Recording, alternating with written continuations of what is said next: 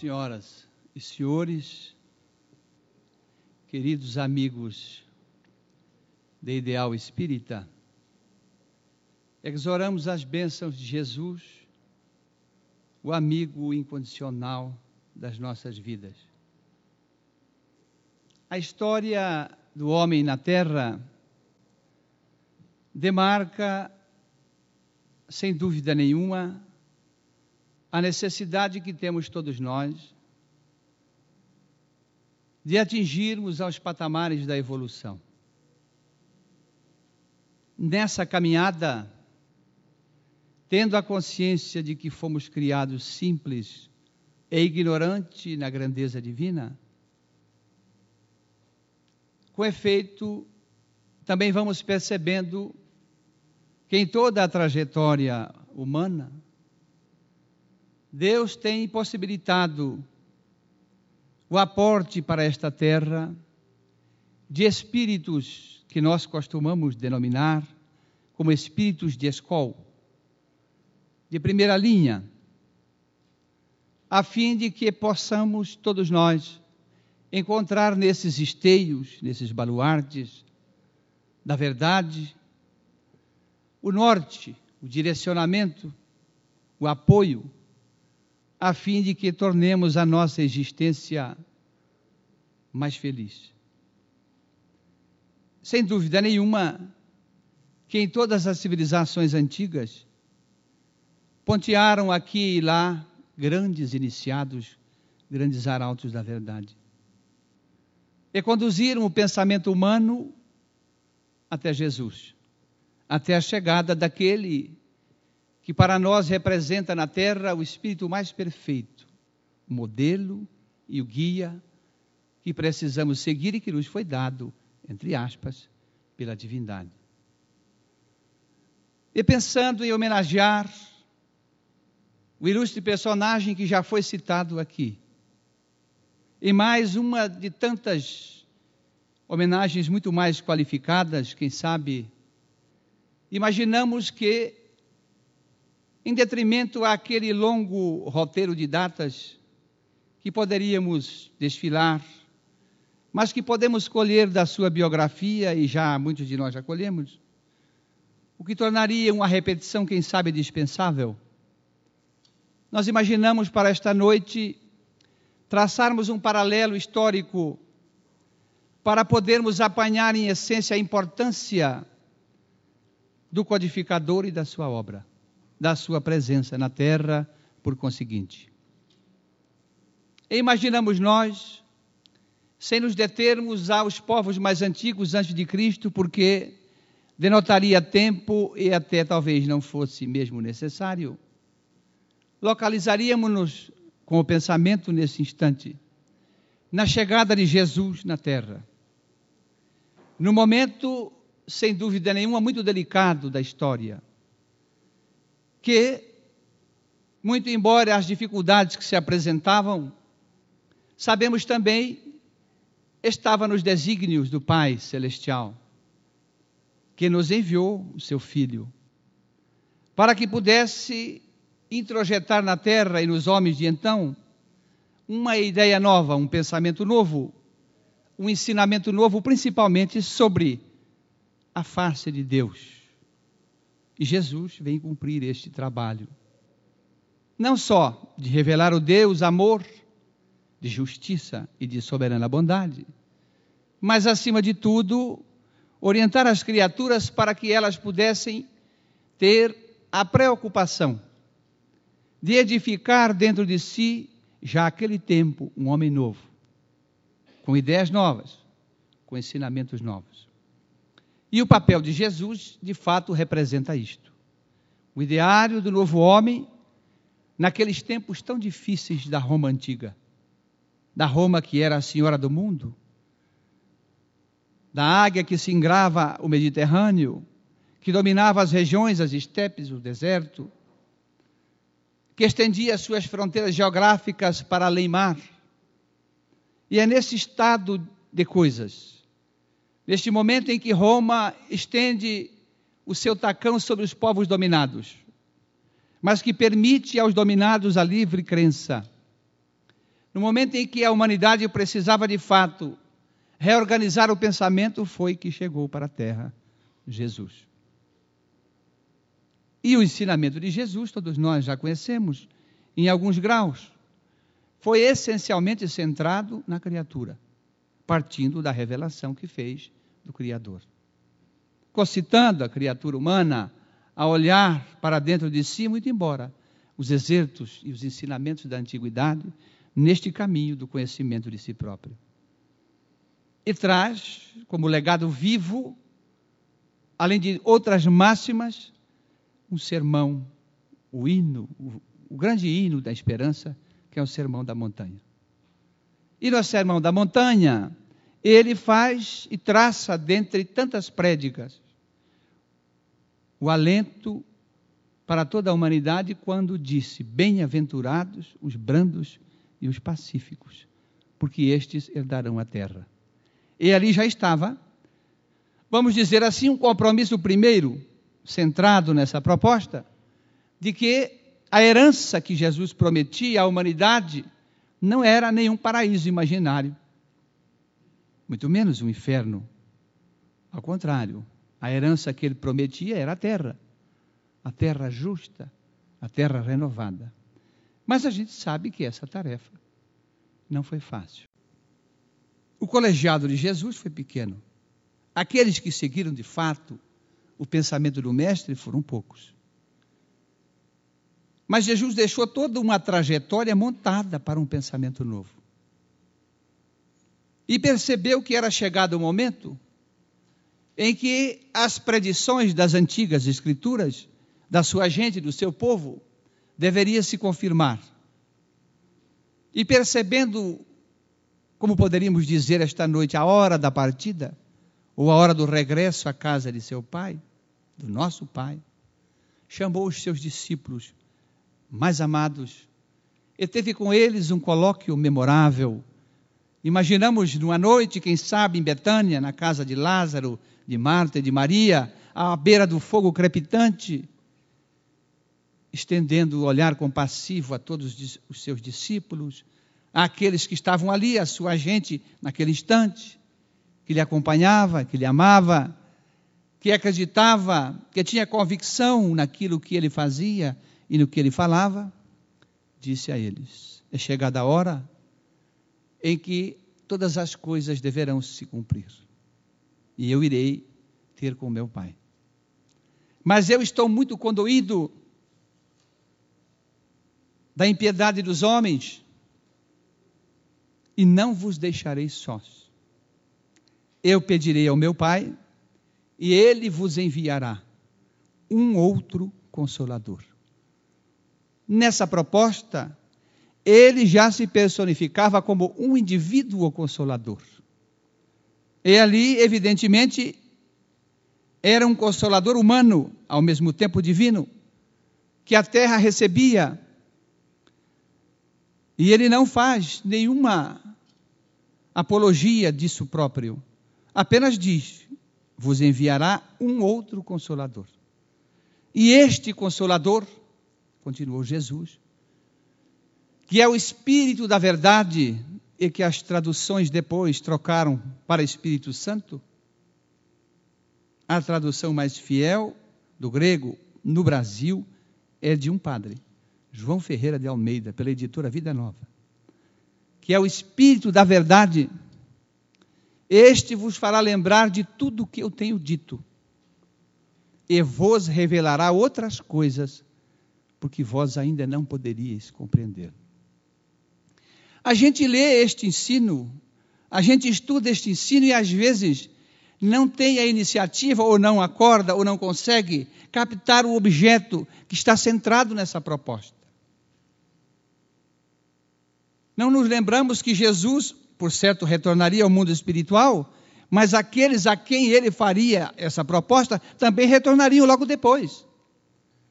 E como é que ele vai dizer àquelas pessoas que retornariam logo depois que este consolador que ele pediria ao Pai viria e revelaria àquelas pessoas outras coisas que elas não poderiam compreender se logo mais 20, 30, 40 anos foram retornando à pátria espiritual aquele contingente de discípulos e de espíritos.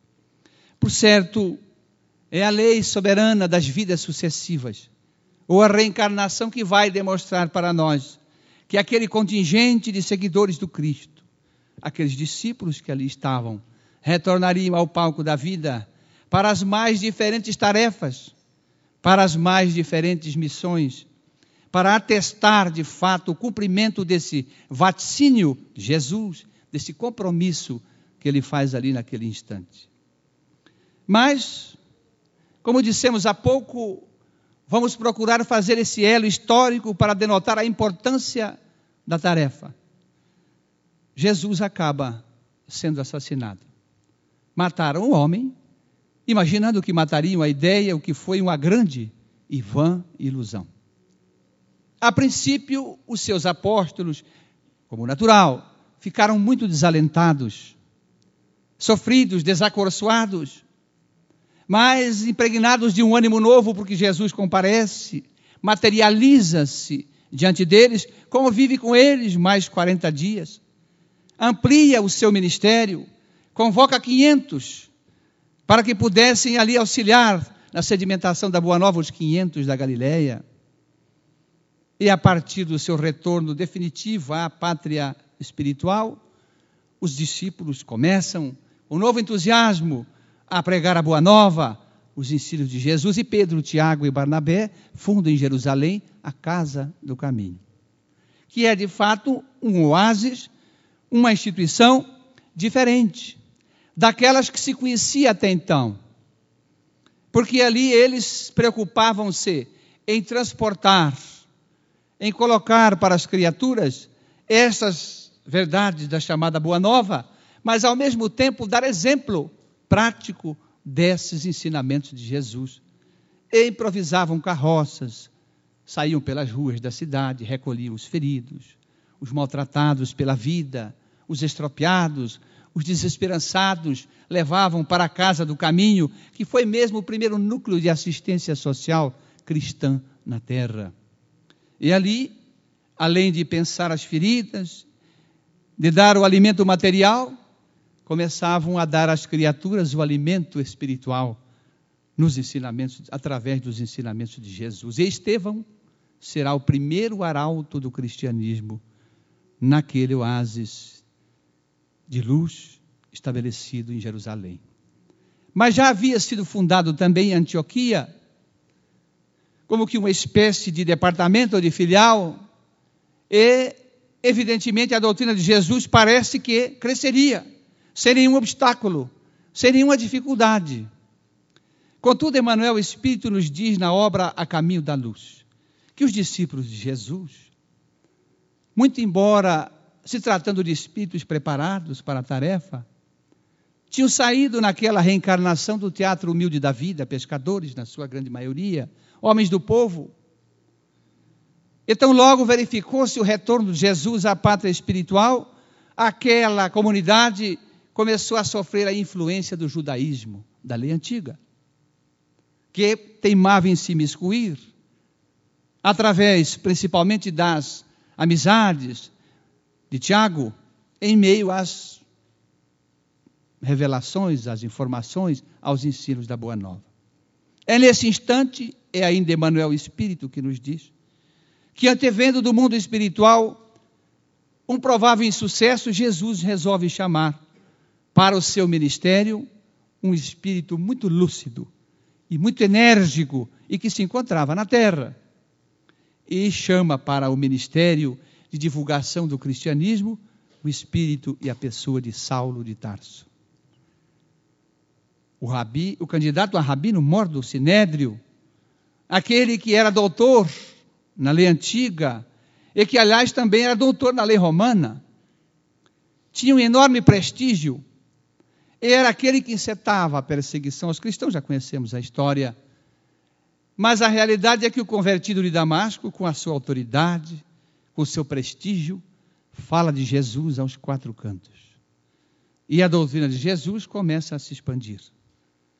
Fala-se dela tanto em Roma, como nas Gálias, como no norte da África, porque Paulo, agora convertido, em, em certas viagens, chegou a fazer 20 mil quilômetros divulgando a doutrina de Jesus. Em cada canto fundava uma extensão da Casa do Caminho, ou as chamadas igrejas. E além disso, para dar conta de toda essa trajetória, enviava para elas, pela inspiração mediúnica, pela intuição mediúnica, as epístolas que orientavam aqueles rebanhos, aqueles núcleos, aqueles grupamentos. Sem dúvida nenhuma, era um momento novo, e Paulo se torna, depois de Cristo, no fato mais significativo na história do cristianismo, nos diz Emmanuel e se torna o maior poderoso agente de universalização. Mas a realidade é que após o trabalho de Paulo, os cristãos ensaiam um crescimento. A princípio, Roma não se preocupava muito com aquela doutrina nascente, não dava muita importância, mas começaram a verificar, e influenciados ainda pelo judaísmo tradicional, que crescia a olhos vistos os seguidores de Jesus, e aquilo lhes trouxe muitos incômodos, porque ainda o homem já naquele tempo tinha uma ideia da religião diferente daquela que Jesus trouxe. Era a religião dos clérigos que já existiam no Sinédrio, daqueles que dominavam o pensamento e o conhecimento religioso, que nós chamamos de teologia. Eles é que versavam a lei antiga eles é que interpretavam. E eram os conselheiros, os juízes das situações até do povo judeu. E há aquele movimento de insuflação contra esta doutrina nascente e até a ingerência indevida diante do Império Romano, que se torna um algoz poderoso contra o cristianismo. E o século I, o século II, o século III vai nos trazer uma página muito difícil para aqueles que tiveram acesso à mensagem de Jesus. Porque passaram a ser perseguidos, a serem presos, a serem queimados vivos no circo romano, a serem jogados às feras, trucidados, porque eram seguidores do carpinteiro de Nazaré, obrigando aqueles fiéis, aquelas criaturas que já se convenciam daquela verdade, a ir às vezes para o suplício cantando em honra a Jesus, sacrificando a própria vida, os mártires. E os cristãos precisavam reunir-se às escondidas para professar essa crença nova. E aí criavam artifícios, cavavam subterrâneos, as famosas catacumbas de Roma, para poderem encontrar-se, estudar os pergaminhos de Jesus debater os ensinos de Jesus. E esse estado de coisas caminhou até o século IV, porque o século se conta da frente para trás. No século IV, que vai, evidentemente, do ano 300 ao ano 400, haveria de se modificar esta paisagem, porque é Emmanuel Espírito que ainda nos diz que Jesus sempre acompanhou do mundo espiritual a evolução do planeta, pois é o nosso governador e sempre providenciou a ação e a chegada de espíritos para que pudesse auxiliar o espírito humano na sua trajetória evolutiva. Então era antevisto já a necessidade de uma modificação daquele estado de coisas, até que poderíamos perguntar por que será que Jesus permitiu que tantos fossem sacrificados? Poderíamos ter essa interrogação. Não, nunca ficamos abandonados. Jamais ficamos abandonados. Contudo, há o livre-arbítrio, que a divindade respeita. Esse homem ainda tinha na, tinha na sua formação, muito mais aquele tempo, a maldade, a, o egoísmo, o orgulho, pelo poder, pela riqueza, pela força. O que ainda vemos nos dias de hoje, evidentemente que a divindade somente poderia respeitar esse livre-arbítrio, contudo, sempre tomando atitudes para conter o avanço do mal e da iniquidade. E assim é antevisto no mundo espiritual a queda do Império Romano. Primeiramente, o imperador Diocleciano resolve dividir Roma e criou uma tetrarquia, quatro impérios. O que já é um fracionamento numa nação poderosa. já é um ensaio para uma modificação política, econômica, cujo ensaio de modificação religiosa também estava previsto no mundo espiritual. Logo mais, um dos imperadores, Constâncio Cloro, dez anos depois, resolve e teve um sonho de reunificar Roma de novo.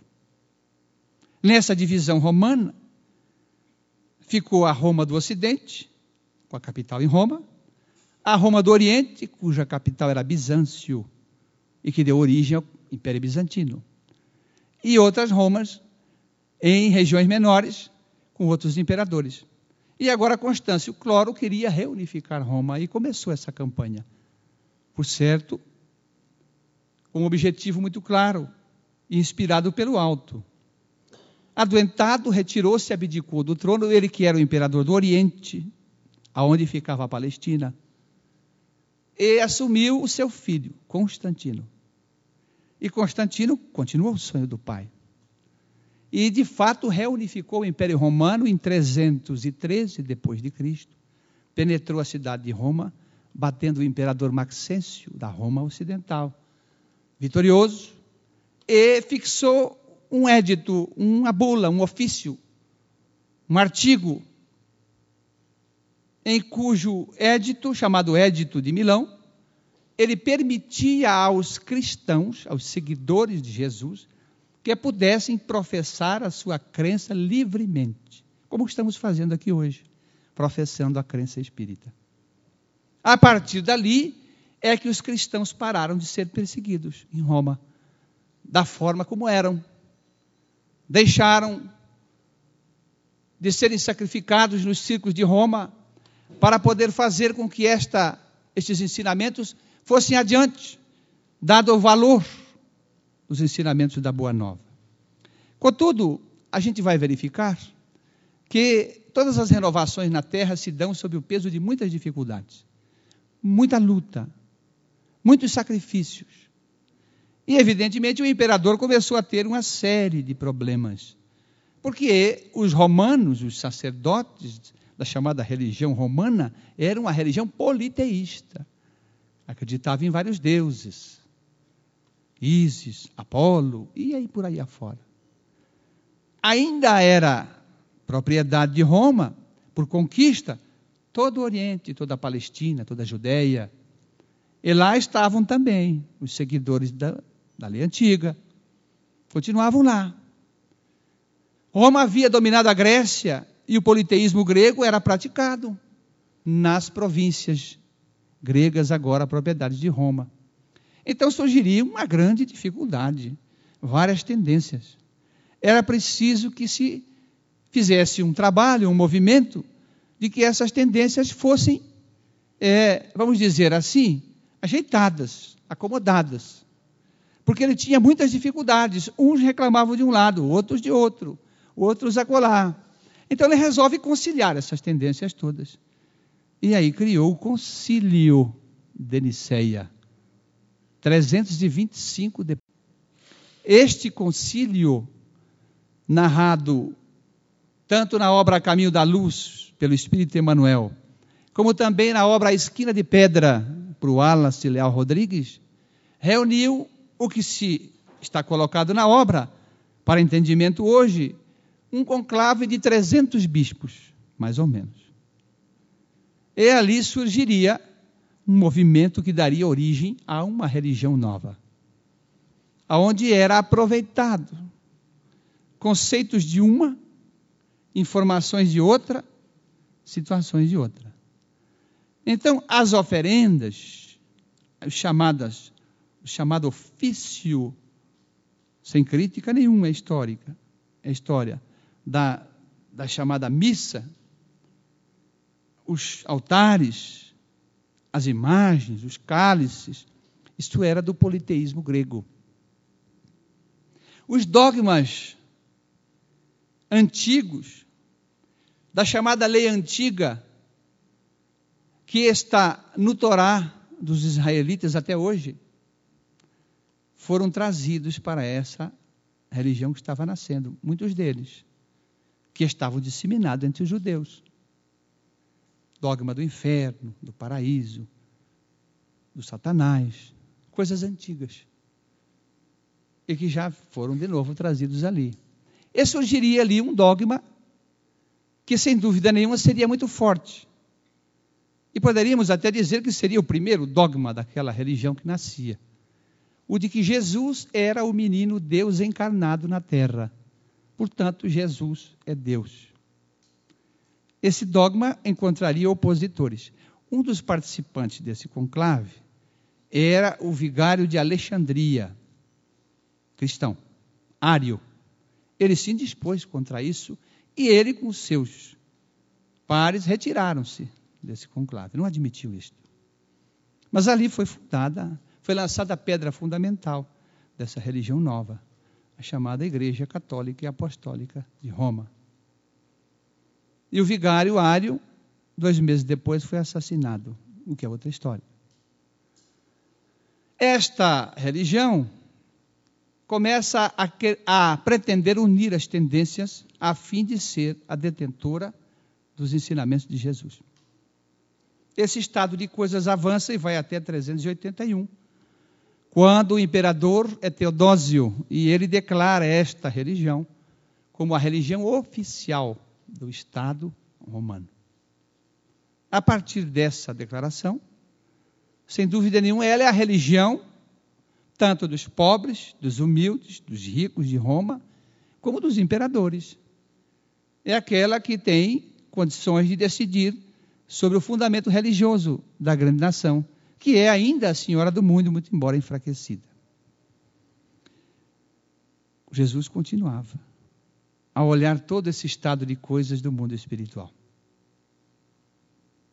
E resolveu que o império romano deveria de fato ruir. Poderíamos dizer assim. Esse dá a invasão dos bárbaros, que começam a invadir Roma em todos os cantos. Os godos, os astrogodos, os visigodos, os álanos, as galhas são invadidas pelos hunos, né, através de Átila, chamado de o flagelo dos deuses. Onde ele passava, ele queimava tudo, matava as mulheres, matava as crianças e fazia os homens escravos. Era uma coisa terrível. Mas Roma começou a ser dividida. E restou dois redutos apenas: a Roma do Ocidente e a Roma do Oriente, que se fecharam. E nesse momento, a chamada igreja, que tinha o pensamento do Cristo sobre sua propriedade, também se fecha e cria um Estado independente. Não é nenhuma crítica, por favor. É um relato. O Estado antigo, que hoje é conhecido como Vaticano. Esse Estado independente precisava de leis. E criaram leis, inclusive um direito próprio, o direito canônico. E há fatos interessantes, sem nenhuma crítica e sem sarcasmo nenhum, que neste direito canônico existem fatos pitorescos até. Há um artigo, porque os bárbaros invadiam e ninguém segurava, em que ele se diz assim: quando invadires uma cidade, protegei os templos, protegei a adega dos templos, que era o vinho da consagração. Então havia ali disposto esses mandamentos. E essa religião nascente, e tudo isso que nós estamos falando, é muito importante para entendermos o papel da, do homenageado da noite. Essa religião nascente, ela criou um movimento de catequese e começou a catequizar os povos bárbaros que não tinham, na verdade, quase que religião nenhuma, eles eram bárbaros. Eles tinham as suas crenças, muitos deles acreditavam no totenismo, né? outros acreditavam naqueles deuses, metade gente, metade homem, outros no politeísmo, vários deuses, o deus da guerra, principalmente. E, evidentemente, esta religião começou esse movimento de catequese. E criavam-se, a partir disso, outros concílios, através dos líderes daquela religião que se autoproclamou, então, como a detentora da Boa Nova de Jesus. Aí vieram os concílios de Calcedônia, os concílios de Éfeso, e vai andando para frente. E a igreja criou outros dogmas, a chamada igreja. Um deles, muito importante, relatar aqui, foi o dogma da confissão auricular. Ajoelhado aos pés do religioso, os pobres, os ricos, os remediados, os fidalgos, os nobres, os reis e os imperadores confessavam as suas culpas. E a religião trabalhava muito bem com essas confissões. Era um movimento de espionagem, sem dúvida nenhuma, uma constatação. E a partir disso, criou-se em 573 depois de Cristo um outro concílio, o Concílio de Constantinopla. Esse concílio tinha objetivos muito claros. Um deles tratar de um tema muito polêmico que existia naquela religião nascente e que já existia também em alguns escritos da lei antiga, que era a reencarnação. Afinal de contas, existia ou não? Porque o termo ressurreição também existia. Ressurgir da carne. Não é ressurgir a carne, é diferente. E ali era um dos objetivos desse conclave. O outro era de poder colocar as criaturas, eh, a elas, uma definição, de uma vez por todas, de uma situação muito delicada que acontecia nessa codificação dogmática dessa igreja. Porque, oriundo da lei antiga, o dogma do inferno e do paraíso foi trazido para essa religião. Então, imaginando que tenha sido em 325 depois de Cristo, claro, naquele concílio de Nicéia, até o ano 573 depois de Cristo havia uma grande dificuldade. Porque se os bons, aqueles que fazem o bem, vivem uma vida reta, sadia, dizemos hoje cristã evangélica, morriam, eles iam para o paraíso. E os maus sempre teve, porque é uma degenerescência do espírito. Questão 120 do livro dos Espíritos. Depois falaremos nela. Mas os Espíritos respondem que nós não passamos pela fieira do mal, sim pela fieira da ignorância. O mal foi o Espírito que criou nós. Então, os maus iriam para o inferno. 250 anos, mais ou menos em que a religião ocidental e o mundo ocidental não sabia onde colocar os mais ou menos. Né? Vamos pensar nisso. Porque, em essência, nós não somos mais ou menos. Quem de nós não tem uma raivazinha ainda? Né? Uma irazinha pequena. Uma vontade de abraçar o caboclo assim, ó. Não temos? É o homem velho. Então, nós somos mais ou menos. Aí eu falo isso com muito, muita tranquilidade, porque se houver alguém aqui bom mesmo em tudo, levante a mão que eu quero enxergar. Né? Eu não vou levantar a minha, porque eu estou lutando. Então, os mais ou menos não sabem onde colocar. E aí foi criado, então, neste concílio, o purgatório, que é um local para colocar os mais ou menos. E com agravante, só pode sair de lá se os que ficaram aqui lembrarem com alegria e orarem por ele. Aí ele ascende ao paraíso. Mas se não houver essa boa lembrança, vai despencar para o inferno. Então, quem tem propriedades aí, deixa a herança bem resolvida, tudo certinho, a escritura pronta, as doações feitas, porque senão dá briga na família, depois vão ficar imprecando. Aí a gente despenca para o inferno, segundo esse conceito. Mas também nesse concílio aproveitaram e tiveram a outra dificuldade, e as crianças que morrem cedo? Um ano, seis meses, dois anos, três anos, cinco anos, dez anos, não tiveram nem tempo de obrar no bem e muito menos fizeram mal. E nem são mais ou menos, se é que o conceito da época fosse admitido, o que a reencarnação não admite, que a única existência, a unicidade das existências. Vamos para onde? Aí foi criado uma região chamada limbo. A mim me parece assim um lugar meio gosmento, uma coisa assim. Não, limbo. Aquelas algas que escorregam. Mas não definiam, diziam que ficariam ali eternamente até o dia do juízo final. Para aí serem resgatadas, né? A casa do Pai. Bom, é outra história. Esse concílio, então, dá esse, esse ênfase. Mas três anos antes, veja como o mundo espiritual age. Jesus percebeu que os homens estavam amordaçando o seu ensinamento.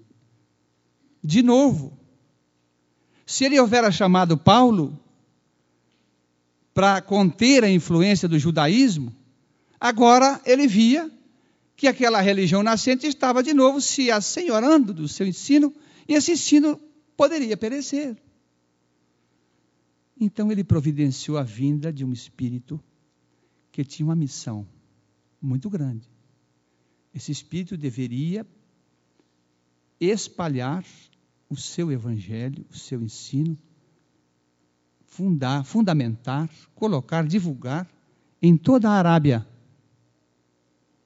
E esse espírito nasceu em 570 depois de Cristo. Chamou-se Maomé. A princípio muito pobre, simples.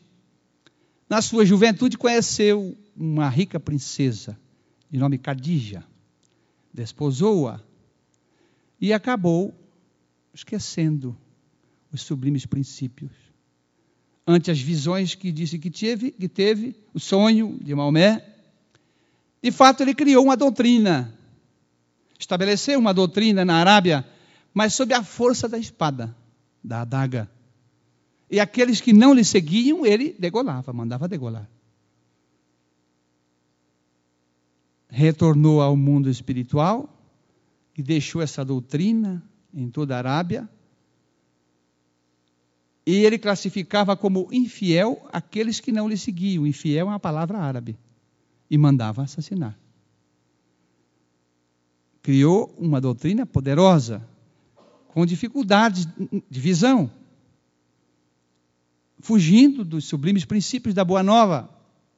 Os seus seguidores foram mais além, estabeleceram na terra as chamadas guerras santas atravessaram o Estreito de Gibraltar, vieram para a Espanha para espalhar esta doutrina pela espada na Europa. Então a gente vai percebendo que a história vai nos mostrando, sob a ótica religiosa e filosófica, que o homem caminha com muita dificuldade. E aí estamos em 570 depois de Cristo. Aí já é o século VI. No século VII, a igreja agora centrada na Roma do Ocidente, os seus líderes religiosos, através do imperador da Roma do Ocidente chamado Focas, no ano de 607 depois de Cristo, resolve fundar uma instituição que pudesse liderar a chamada igreja. Essa instituição chamou-se o papado. E Bonifácio III foi o primeiro papa.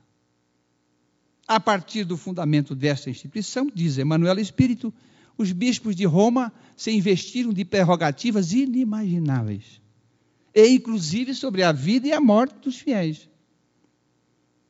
Mas Jesus acompanhava, vamos sempre repetir essa palavra, o avanço do homem do mundo espiritual. E percebendo aquela doutrina sanguinária fundada na Arábia, e percebendo agora então prerrogativas ainda mais difíceis. Percebia, por exemplo, que as reuniões que se faziam em nome da sua doutrina, sob o peso de ouro, de pedrarias, estavam muito longe daquelas reuniões humildes da Galileia, muito distantes. Olhava conduído da impiedade de quantos já começavam a manchar o altar dos templos com sangue, em seu nome e em nome de Deus. Então ele providencia a vinda para a terra de um dos mais nobres imperadores romanos, expressão de Emmanuel Espírito, que deveria unificar todo o Ocidente e é o primeiro unificador da Europa. Conhecemos hoje o mercado comum europeu, mas o primeiro foi este, que vai unificar toda a Europa num grande reinado, quase que reeditando as extensões geográficas de Roma. Antes dele, o seu pai, o seu avô, aliás, começou a campanha para conter os árabes, Carlos Martel. As lutas para expulsar os árabes da Espanha.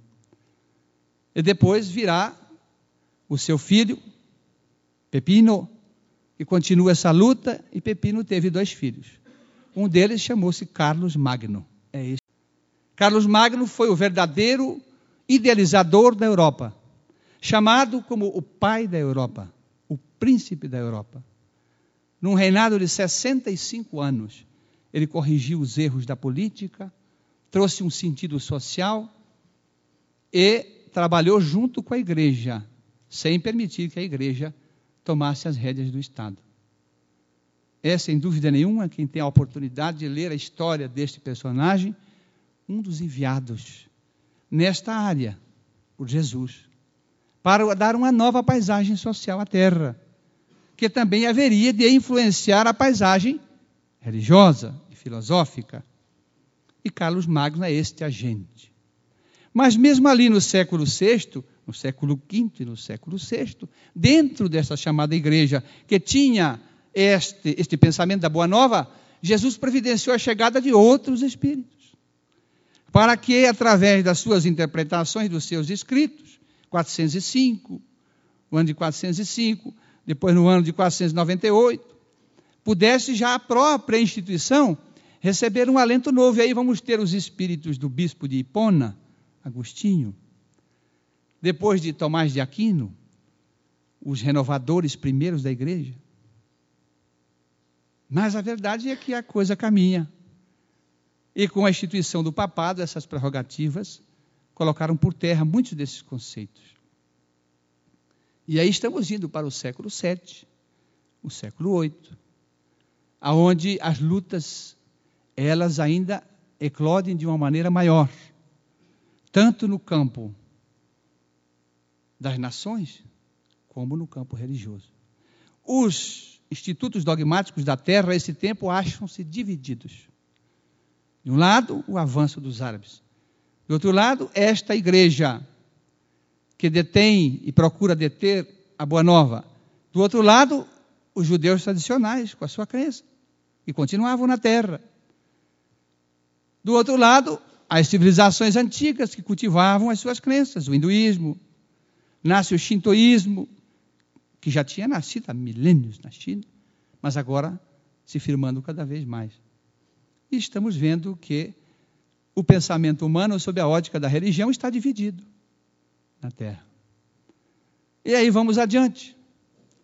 Virando a página do século X para o século XI, nós vamos ver que, inspirado pela igreja, aqueles nobres catequizados, Godofredo de Bulhão e Tancredo de Siracusa, em 1096 depois de Cristo, resolvem criar um movimento para proteger os locais por onde Jesus passou, aonde Jesus viveu, onde ele pregou como propriedade da igreja romana. E eles dão início, então, sob a bênção do Papa Leão III, à primeira guerra das cruzadas contra os árabes contra os palestinos, aquela região. Essas cruzadas atingiram, em número de. Uns historiadores dizem oito, outras dez. Guerra das Cruzadas. Ceifou mais de 2 milhões e 500 mil vidas. Sob este apanágio, este fundamento, que imaginamos muito fraco. E as primeiras cruzadas procuram saírem em campanha e invadem, inclusive, o Império Bizantino. Acabam, inclusive, assassinando irmãos próprios para se estabelecer uma grande luta entre os próprios chamados cristãos desde aquela época. E a coisa avança e começa a surgir, enviado por Jesus, outros espíritos que procuram restabelecer as coisas. Vários enviados de Jesus eles reconstroem o convento de Cluny, no que nós chamamos França hoje, mas que não era ainda, e fundam a Ordem dos Beneditinos de São Bento, e que o Papa hoje homenageia, Papa Bento, da Igreja. a ordem dos beneditinos. Mas que era um vento para renovar a igreja mesmo, outros conceitos, outro ângulo, outro enfoque. E percebendo isso, os líderes religiosos de então, aqueles que detinham a teologia, segundo eles, o Papa, resolvem fundar um projeto muito negro, terrível. Porque imaginavam que as pessoas que surgiam, mesmo dentro das fileiras da igreja, queriam derrubar a igreja. Então, em 1231, o Papa Gregório IX fundou o Tribunal da Inquisição. E este tribunal, chamado de Tribunal da Inquisição ou Santo Ofício, tinha uma prerrogativa: combater as heresias. Taxando como hereges aquelas criaturas que ousavam dizer contrário ao pensamento, não ao que estava escrito, ao pensamento dos clérigos, dos bispos, dos líderes. É Emmanuel que nos socorre pelo livro e nos diz, a caminho da luz, que a partir dali surgiria para a Terra 1260 anos de sombras espessas, terríveis. A Inquisição, na verdade, demorou quase 500 anos, inclusive estendeu seus braços no Brasil, que foi inquisitorial, sim. É ali, as criaturas que usavam falar contra a igreja eram presas, seus bens confiscados, jogados nos calabouços, queimados na fogueira. Aqueles que então ousavam trazer outras informações renovadas sobre a divindade, sobre a relação do homem com Deus, eram bruxos, eram presos, eram queimados.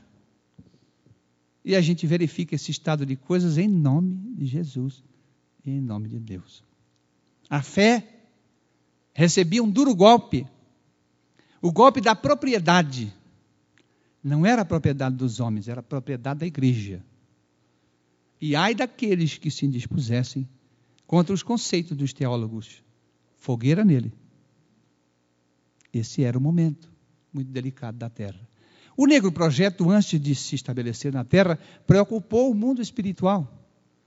E é Jesus, então, que providencia a vinda para a terra de um dos espíritos, um dos seus discípulos amados, nos diz Emmanuel.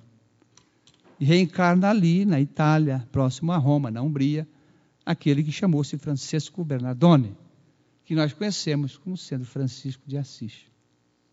E Francisco de Assis tinha esse papel de chamar a atenção da igreja. Porque ela tinha esquecido dos nobres princípios do ensino de Jesus pobre, quer dizer, rico, abandonou a riqueza, tornou-se pobre, servidor dos pobres, dos humildes. Criou uma ordem que atingiu a 200 mil franciscanos. Ele não voltou as costas à igreja, não, ao contrário, enquanto ele não conseguiu que o Papa é, referendasse a sua ordem, ele não sossegou. Ele não causou divisão. Mas a igreja parece que não entendeu a lição e dizia respeito, porque logo depois é que fundou o tribunal da Inquisição. Mas a terra prossegue, o mundo prossegue, o pensamento religioso está amordaçado de novo, muito embora as ações espirituais que nunca param, nunca cessam. E aí vamos atingindo o século XIII, o século XIV, o século XV. E como Jesus, poderíamos dizer assim, percebeu que a igreja de novo teimava em fazer com que o seu ensino ficasse velado, portanto esotérico, para dentro, e não para fora. Ele resolveu que era preciso mudar a história da terra, vamos imaginar assim. E era preciso que as eras terminassem para começar uma era nova, tudo diferente, tudo novo, tudo diferente. Assim com, a, com as guerras de Gengis Khan, de Tamerlão, com a tomada do império da cidade de Constantinopla, Constantinopla pelo Império Otomano, hoje turco, hoje é a cidade de Istambul, em 1453, então verificou-se o fim de uma era na Terra, segundo os historiadores, o fim da era medieval, a era da espada, do escudo, do sangue, em demasia. E era preciso começar uma outra era prevista no mundo espiritual, a era do renascimento, a era da renascença, Renascença que tinha que existir no campo da política, no campo da religião, no campo da filosofia, em todos os campos, em todos os quadrantes, até porque os ensinamentos de Jesus tão belos não conseguia conduzir a criatura porque os homens. E é nesse instante, então, que é antevisto no mundo espiritual a vinda para a terra de outros espíritos chamados de escol, que deveriam renovar a religião, inclusive. E aí vamos ter, em 1513, o nascimento de Martim Lutero. Por volta de 1508 ou 1513. E aí, em 1527, mais ou menos, ainda jovem, já era padre, ele resolve se indispor contra o Papa, contra o Vaticano.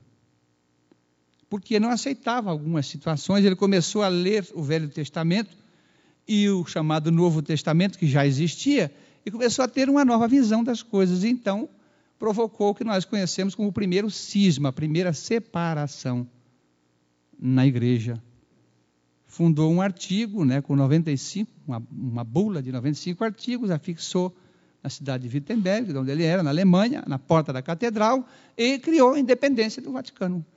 E aí surgiu o luteranismo, que hoje ainda conhecemos.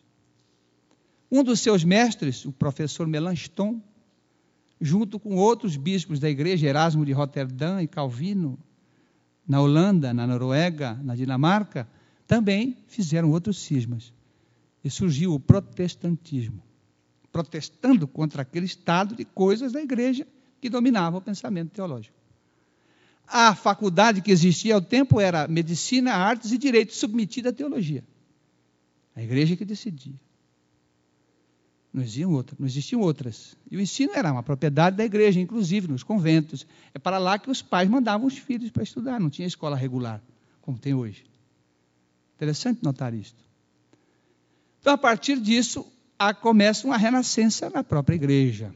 Na Inglaterra, o reverendo John Wycliffe funda o anglicanismo, a religião anglicana, que é a religião cristã da Inglaterra até hoje.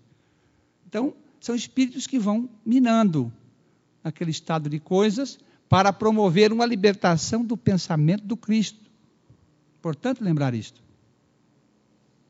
A partir desse estado de coisas também, na área da filosofia, espíritos reencarnam enviados por Jesus para dar nova visão, novo pensamento. Rogério Bacon, franciscano notável, ou Bacon, é um expoente no campo da filosofia, escrevendo sobre o pensamento, sobre a destinação do homem, sobre a origem do homem. E a gente precisava disso, desses espíritos de escola, para modificar tudo isso. E o mundo avança, estamos no século XVI. O século XVI alvorece com uma descoberta extraordinária, que é a descoberta do novo continente, as Américas, Cristóvão Colombo. E diz Emmanuel Espírito, Cristo localiza na América as suas fecundas esperanças de renovação. E providencia o aporte para aquelas terras de numerosos espíritos que viriam para corrigir os erros do direito que havia surgido em Roma. E providencia também para a França, que ensaiava os seus passos para a beleza e a cultura, a chegada de espíritos que vinham escrever, escrever no campo da justiça social, no campo da fraternidade, no campo do pensamento filosófico também. E aí vamos ver na França espíritos da, da galhardia, de Voltaire, de Rousseau, de D'Alembert, de Derot, Quesnay e tantos outros, que nós estudamos nos bancos de escola como sendo os enciclopedistas. São ensinos tão valiosos que formaram enciclopédia e que acabam refletindo na Europa toda, e principalmente nas colônias inglesas do norte. Agora, já estamos caminhando para o século XVII, século XVIII, o pensamento cristão ainda dominado pela teologia, as, as nações se organizam, já tinha se organizado em 1258 a Inglaterra, a partir de 1300 a Alemanha, antiga Saxônia, e os povos vão se organizando. A França se organiza como nação, muito embora sob o reinado, E era preciso, então, que essa luta continuasse. E inspirado pelo ensino dos enciclopedistas, as colônias inglesas do norte, em 4 de julho de 1776, gritaram a sua independência. Criou-se o serviço da diplomacia. O primeiro embaixador em Paris, Thomas Jefferson, depois Benjamin Franklin, que é amado na França muito mais que nos Estados Unidos ainda hoje. Tal a grandeza desse espírito, um enviado, sem dúvida nenhuma. E aí, isso começava a influenciar o solo francês também. E a religião continuava com os abusos, o clero com os abusos, a tal ponto que na França havia o regime do feudalismo, né? o dono da gleba, o senhor da gleba e o escravo. E ali havia abusos muito claros do clero nesse estágio de poder, de riqueza e, da, e dos reis que sucediam-se. Estamos então aí nesse século 17, 18 agora, e reunidos em Paris, vítima dessas opressões, os chamados Estados Gerais da Nação, reuniram-se em muitas discussões, transformaram essa reunião na Assembleia Nacional Constituinte e naquele dia explodiu a Revolução Francesa. E a Revolução Francesa, a queda da Bastilha, do reduto do rei Luís XV, um rei abusivo, perdulário, significou a chegada para a terra de um conceito, de uma mensagem, de uma doutrina de caráter humano, que, muito embora a gente não dê muito valor, foi extremamente importante para a reconstrução do mundo, sob a ótica da libertação do pensamento, que foi a Declaração dos Direitos do Homem e do Cidadão, em Paris. Mas, após a Revolução Francesa, estamos encaminhando para o final, a França, inspirada pelos espíritos das trevas, criou a guilhotina. E foi um banho de sangue. Robespierre, Marat, espíritos que foram obsediados de fato. E era um verdadeiro caos. E podemos imaginar como é que uma França sai de um banho de sangue para logo, logo mais poder ser a pátria mãe do cumprimento da promessa do Cristo. Então Jesus providencia, já tinha providenciado a vinda de um outro espírito, com uma tarefa muito grandiosa: reorganizar politicamente a França. Este humilde soldado corso, nascido na Córcega, uma possessão francesa, Napoleão Bonaparte, tinha esse papel. Mas ele acabou traindo-se pelo orgulho e pela ambição, né? imaginou um movimento de conquistas e colocou a França de novo sob esse estado de coisas. Foi preso, foi deportado, Napoleão III assumiu, começou a corrigir muitos institutos da França. Mas antes de Napoleão III assumir, bem em pleno reinado de Napoleão Bonaparte, quando ele, por orgulho e cupidez, se autoproclamou imperador e obrigou o bispo da França a lhe coroar imperador na igreja de Notre-Dame, em Paris, dizem alguns historiadores, exatamente dois meses antes, ali próximo a Paris, em Lyon, também chegava um espírito enviado por Jesus. Um dos discípulos mais amados por Jesus, diz Emmanuel, viria para a terra com uma missão extremamente grandiosa. E nasceu Hippolyte Leon Denizar Rivaio nesse estado de coisas.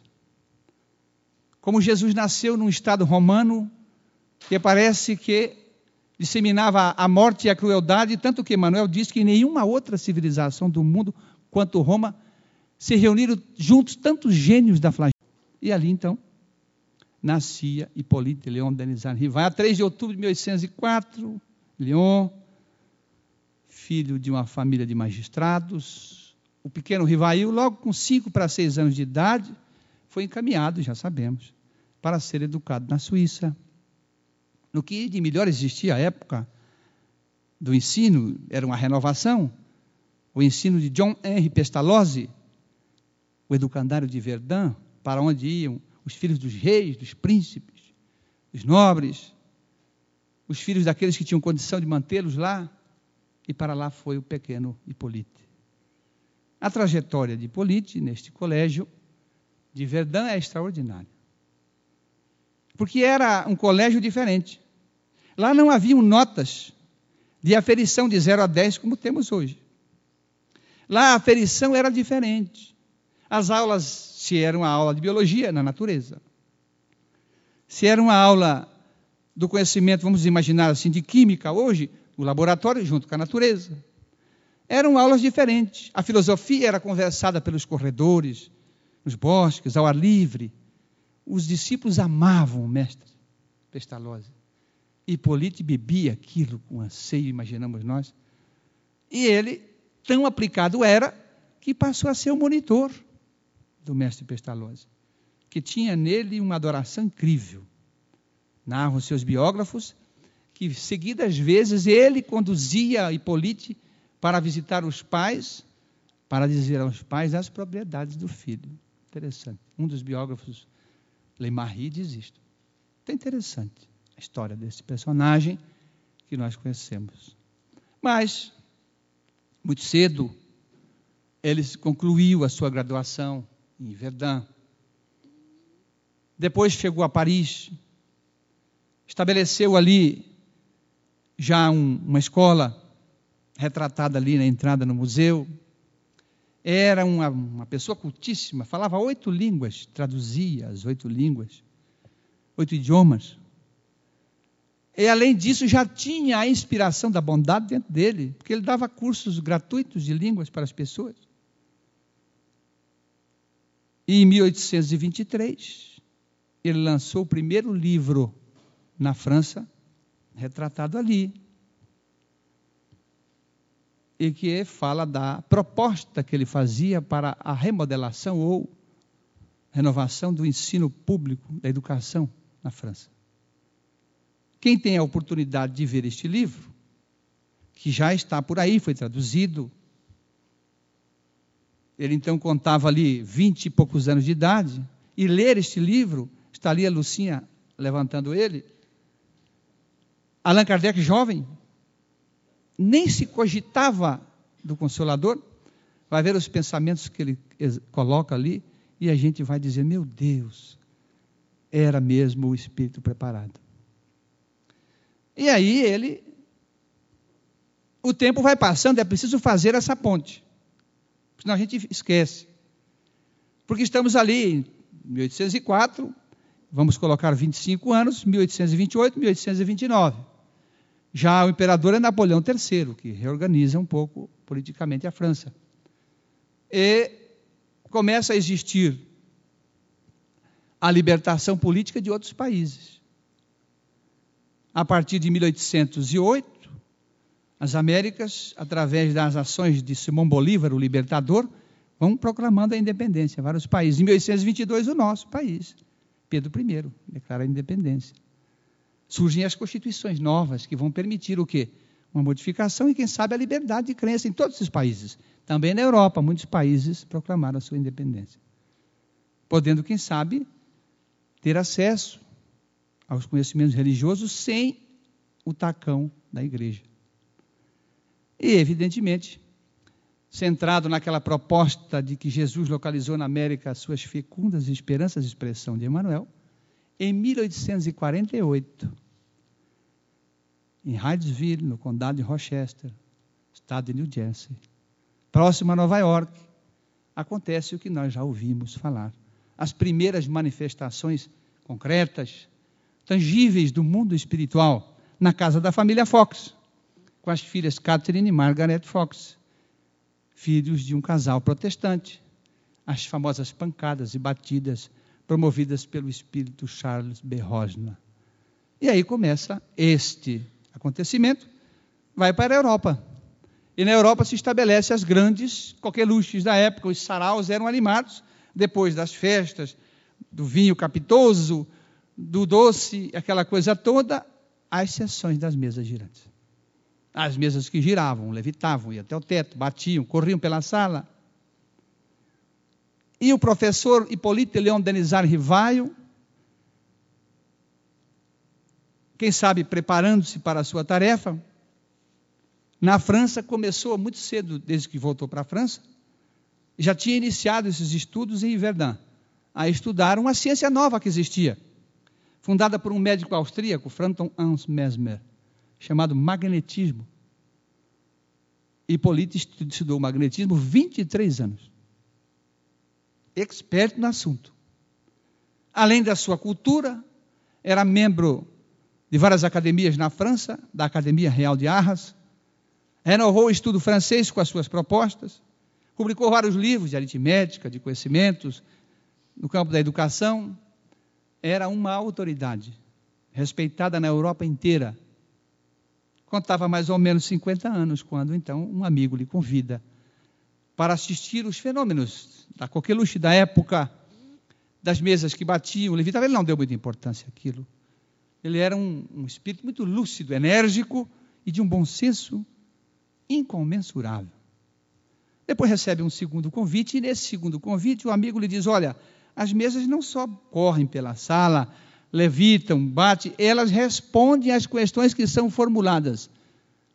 Ele diz: opa, espera aí. Se me provarem que uma mesa tem cérebro e pensa, aí eu acredito. Se não é conversa para boi dormir em pé, diz um dos tradutores. Aí ele recebe um terceiro convite, agora de um outro amigo, muito próximo. Ele resolve investigar. E vai na casa da Madame Plenomaison, está ali retratada na exposição. E lá ele começou a assistir essas sessões.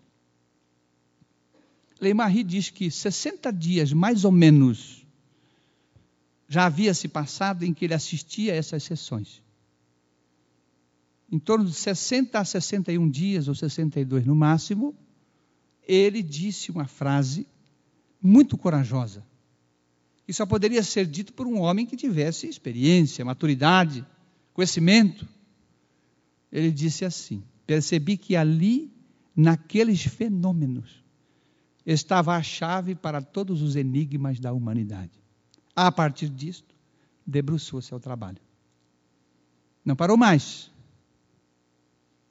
recebeu os 200 cadernos que o seu amigo já tinha lhe passado, que já, já faziam várias, várias sessões, e começou, através de um concurso de médiums, inicialmente na casa do senhor Baudin, as filhas Baudin, Jafé, médiums que o mais velho tinha 15 anos de idade, 13, 14 e 15, foram os que receberam as respostas das questões de O Livro dos Espíritos, o que já atesta a veracidade da obra. Como é que pode um adolescente com 13, 14 anos dar uma resposta daquela? Não há como. E aí ele inicia então esse trabalho de codificação do Espiritismo, já conhecido. 1857, 1861, vai lançar o livro dos médiuns, um tratado de metapsíquica espiritualista. Em 1864, o Evangelho segundo o Espiritismo. E o Evangelho segundo o Espiritismo tem uma característica interessante. Porque quando a gente vai ver a revista espírita, que ele também fundou, a gente vai perceber comentários dele que o primeiro título da obra era Imitação do Evangelho, que está na contracapa, inclusive. Mas ele foi desaconselhado pelos espíritos superiores a colocar aquele título, para não ofender o clero. Está na contracapa. Então ele coloca o Evangelho segundo o Espiritismo. Mas tem a característica mais importante é que ele não se preocupou neste livro com os milagres de Jesus, com as predições do Evangelho, com toda, os salmos, aquelas coisas todas, que às vezes embaraçam as criaturas e criam divisão.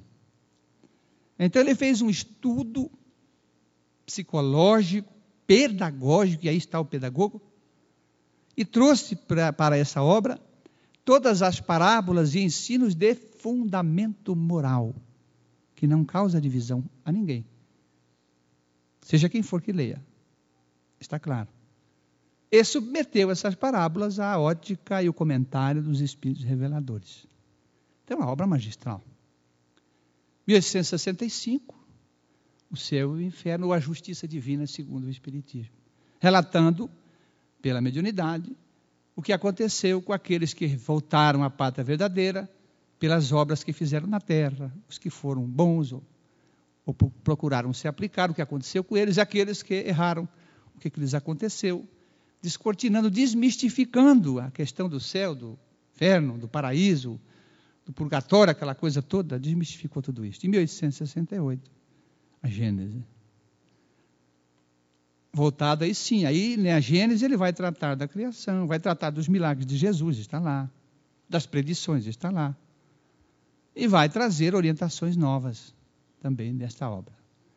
Mas é importante destacar que o papel do codificador, de quem comemoramos o bicentenário de nascimento, não era simples.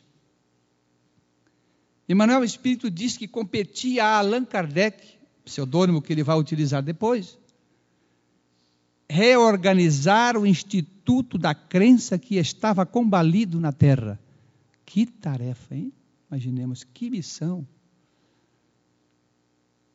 Grandiosa demais, mas ele não estava sozinho. Porque Jesus nunca desampara as potências divinas também não. E vieram para a terra espíritos que lhe auxiliaram. Muito embora ele tenha dito que na construção da codificação ele era só, com certeza pela providência divina, porque não, para que não houvesse interferências, no desdobramento da codificação, vários espíritos auxiliaram. Aí temos aquele jovenzinho, aquela criança que corria pela Sociedade Parisiense de Estudos Espíritos, que ele fundou em janeiro de 1858. Nas reuniões, tinha uma criança de 4 e 5 anos que subia pelas cadeiras, corria para lá, corria para cá. Kardec adorava aquela criança. Pegava no colo, brincava com ela.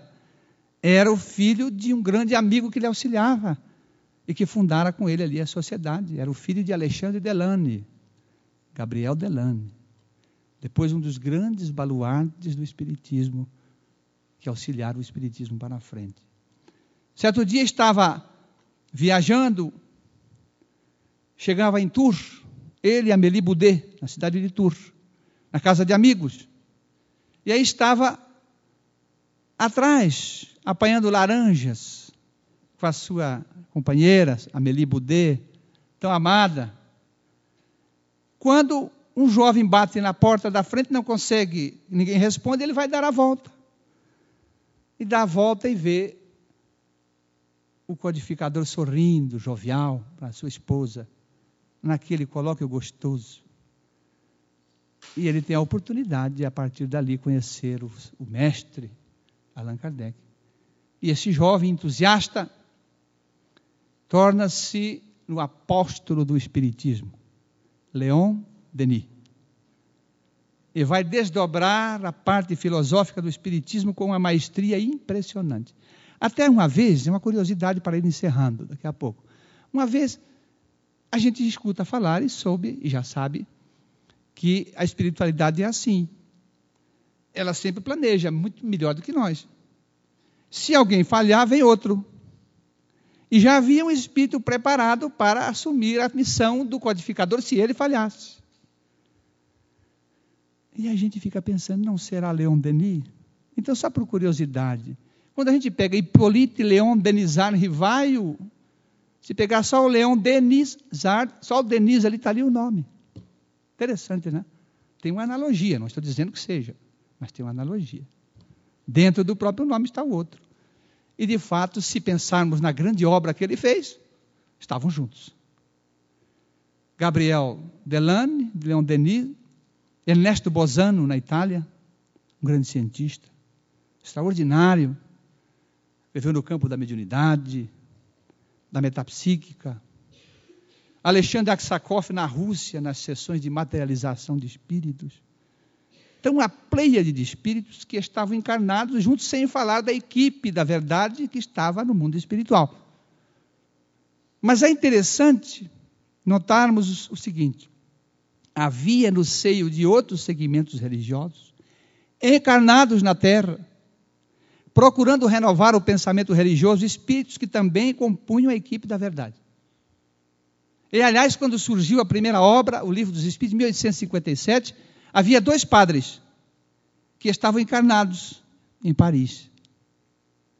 E quem sabe tiveram acesso à obra, porque logo depois desencarnariam e voltariam no Evangelho segundo o Espiritismo, ditando mensagens a Allan Kardec. Lamennais e Lacordaire. Extraordinário. Quando a gente vê isto, este monumento a gente só pode pensar que o Consolador estava chegando mesmo. E se Jesus prometeu um outro Consolador, que ficará convosco por toda a eternidade, não podia ser um personagem qual ele, por certo seria uma doutrina, um código de valores, que ficaria conosco, que contrariamente aos mentores religiosos antigos, não separaria ninguém, que traria no seu bojo todo o ensinamento religioso e filosófico, inclusive disposto na terra até então, daria um ordenamento, revelaria na parte segunda do livro dos Espíritos, é que está a revelação espírita, da questão 76 a 600, a 537, 637, é que está o item da revelação espírita, que é a revelação da existência do mundo espiritual que a Terra não conhecia e as suas relações com o mundo corporal. Então nós estamos neste ponto. Procuramos, imaginamos fazer essa trajetória para ver a importância do codificador, da sua codificação que é nossa e que é de Jesus, do trabalho que ele desenvolveu. E a partir de iniciar a codificação, nunca mais parou. Desencarnou trabalhando. Trabalhando. Isso é muito importante. Às vezes a gente tem uma dor do dente, uma unha encravada e já não quer fazer mais nada. Ele desencarnou trabalhando. Este foi o nosso codificador. Homenageado por espíritos que também estavam com ele, um deles não citamos, mas era parte integrante da equipe da codificação, Nicolau Camille de Flammarion, grande astrônomo até hoje. Seu amigo particular, jovem, com 22 anos, quando conheceu Allan Kardec, e que lhe auxiliou demais na tarefa, e que vai dizer, no momento do seu sepultamento, num discurso belíssimo que está retratado em obras póstumas, que Kardec era o bom senso encarnado.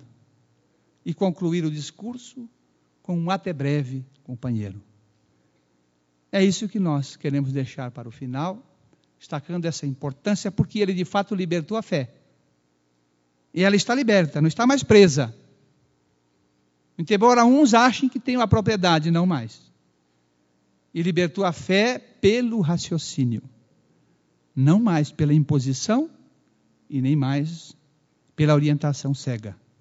A fé hoje é propriedade da humanidade livre, graças ao Senhor Allan Kardec, graças à codificação espírita. E nesse instante, para finalizar, eu gostaria que me acompanhassem numa poesia. Aqueles que quiserem poderão cerrar os olhos, o clima vai ajudar. Numa psicografia do venerando grande Francisco Cândido Xavier, em outubro de 2000, pelo espírito Amaral Ornelas, uma homenagem a Allan Kardec, que me permito ler porque a emoção vai me trair. Trouxeste, Allan Kardec, a longa noite humana, o Cristo em nova luz, revivecida aurora, e onde estejas serás, eternidade afora, a verdade sublime em que o mundo se irmana. Em teu verbo solar, a justiça se ufana, de aclarar, consolando o coração que chora. A fé brilha, o bem salva, a estrada se aprimora, e a vida além da morte esplende soberana. Escuta a gratidão da terra, em toda parte. A alma do povo freme e canta ao relembrar-te. A presença estelar e a serena vitória. Gênio, serviste, herói, exterminaste as trevas. Recebe com Jesus, na glória a que te elevas, nosso preito de amor nos tributos da história. Muita paz a todos e muito obrigado.